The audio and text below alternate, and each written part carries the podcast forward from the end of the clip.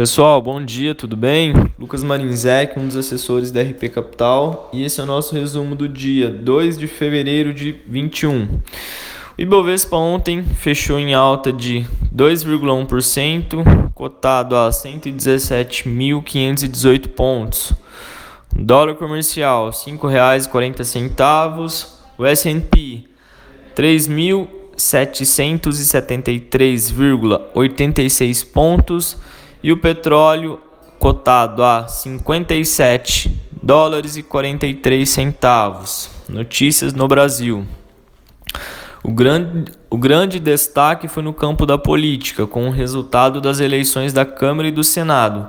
Arthur Lira e Rodrigo Pacheco se elegeram ontem, presidentes da Câmara e do Senado, respectivamente, com votações expressivas. O deputado teve 302 de 513 votos e o senador 57 de 81, mas não muito distante dos placares que foram sendo construídos ao longo das últimas semanas.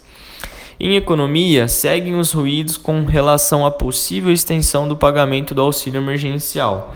Espera-se que o ministro Paulo Guedes faça hoje um gesto político aos novos presidentes das casas para sinalizar o que é prioritário para o governo na agenda econômica em 2021.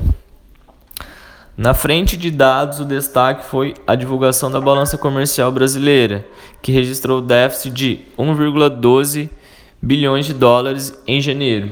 As importações avançaram 8,3% para 15,93 bilhões, maior valor desde 2015, enquanto as exportações somaram 14,80 bilhões de dólares e tiveram alta de 12,4%.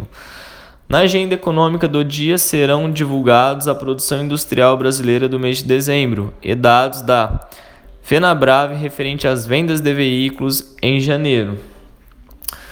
Notícias no cenário internacional. O presidente dos Estados Unidos, Joe Biden, recebeu nesta segunda-feira o grupo de senadores republicanos que apresentaram um pacote de 600 bilhões em contraproposta ao projeto de 1,9 trilhões de dólares do governo.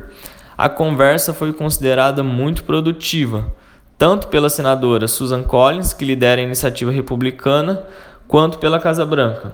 Apesar de ambas partes indicarem que as discussões devem continuar, divergências relevantes permanecem entre os grupos.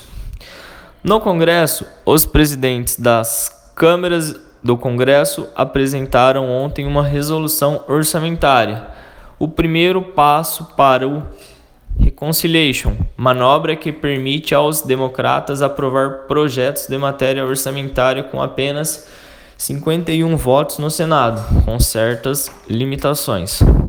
Já em economia internacional, os destaques ficam para a primeira estimativa do PIB da zona do euro, que desacelerou 0,7 entre o terceiro e o quarto trimestre de 2020, acima das expectativas que previam queda de 1,2 no período. Entre ontem e hoje também foram divulgados desacelerações do PMI industrial do Brasil, da zona do euro e da China em janeiro. Nos Estados Unidos, por outro lado, o PMI industrial subiu de 57,1 em dezembro para o nível recorde de 59,2 em janeiro. Bom, pessoal, esse foi o nosso resumo desta terça-feira. Precisando de qualquer demanda, estamos aqui à disposição.